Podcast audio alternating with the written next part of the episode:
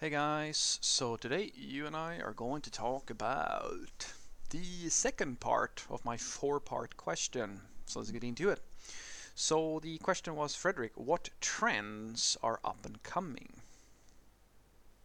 Well, as in the previous video, I, feel I have to say when I when you ask me about trends, you set you put me in. I know it's an innocent question, and I know it's just because you want to figure out what you should bet on. And and I, I understand. Like, if we were sitting in a bar, my friends, just you and me, drinking, and I felt that I could trust you, I would just tell you from the depths of my heart how I really felt about the thing. But because I do this on a video where there's so many people who wants to chime in on what a trend is, I feel I have to say this. There are many trends going on some of them are more relevant and some of them are less relevant. But for some reason, there's a bunch of people who don't really get that. Because everything is a trend and everything is equal and everybody's a winner. So with that said, I would say that the trends that are going on right now, they have the most relevant things, and I'm going to pick my own interpretation here. I'm going to, going to interpret your question as trends for job purposes. Okay?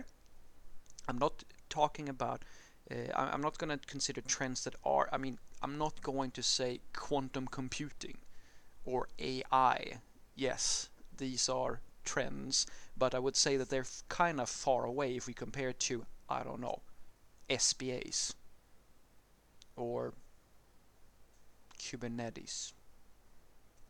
Hopefully we can agree that the the dis the leap from uh, in terms of trends. Like the tre uh, AI is a is a trend, uh, but right now Kubernetes is probably the biggest thing since in IT since cloud computing. So that with that said, that's gonna my, my answer is gonna basically be single page applications first and foremost. The reason why I mentioned that, and I actually didn't even tell him about backend languages because I for me it's a given. Like there's there's a lot of popularities between different languages, but uh, if we talk about just a concept, I mean, it's not a new concept to have a web server. It's not a new trend to have a programming language to express your business logic. But the way that we do front end has never been more different from what it used to be a few years ago. Today, uh, the the I mean, I would even say that calling yourself a front-end developer. This is not accurate, but for most companies, that is like just a byword for you saying that you know all the things related to SPAs and the tooling around um, bundling and so forth, that entire ecosystem basically. Uh, it's not completely accurate, but it is definitely a trend that has been going on and it's going to continue for a little while longer. Uh, I'm pretty sure, uh, depending on how things go with WebAssembly. I think it's going to continue for quite some time and yeah so that's the biggest trend I would say in front end right now and it's not that's not going to come like a revelation to anybody who's been paying attention for the last five, ten, well, it's not 10 years, but let's say five or eight years ish, because that's roughly the time we're talking about now, uh, if we talk about mainstream adoption. Second thing I would say is, as I was saying, uh, Docker uh, for sure. Like I know like, it's been around for for a while uh, quite some time. So let's not say let's not say Docker. Let's say contain containerization and say Kubernetes instead. That is definitely. And I mean, when I this video is coming out, if I don't, I'm not I'm not completely misremembering, or I'm not. I think that this is gonna be released well like year, years from when I play it, or from from when I made it. Uh, it's I'm I would be very surprised if like someone doesn't tell me that oh Frederick Kubernetes isn't a trend. It's like the thing, and I kind of go yeah. But try to remember that your old shitty car used to be the hottest thing that your car manufacturer ever made. So don't hate me because I'm old. Anywho, Kubernetes for sure the reason why it's so immensely popular is because of the same sort of reasons where like which is going to be the trend number three which is cloud computing everything related to cloud uh, uh cloud development and cloud native uh, we're moving toward in that direction and these two things tie in very well together because basically the systems that you are building are growing and with that grows the cost of maintaining those systems.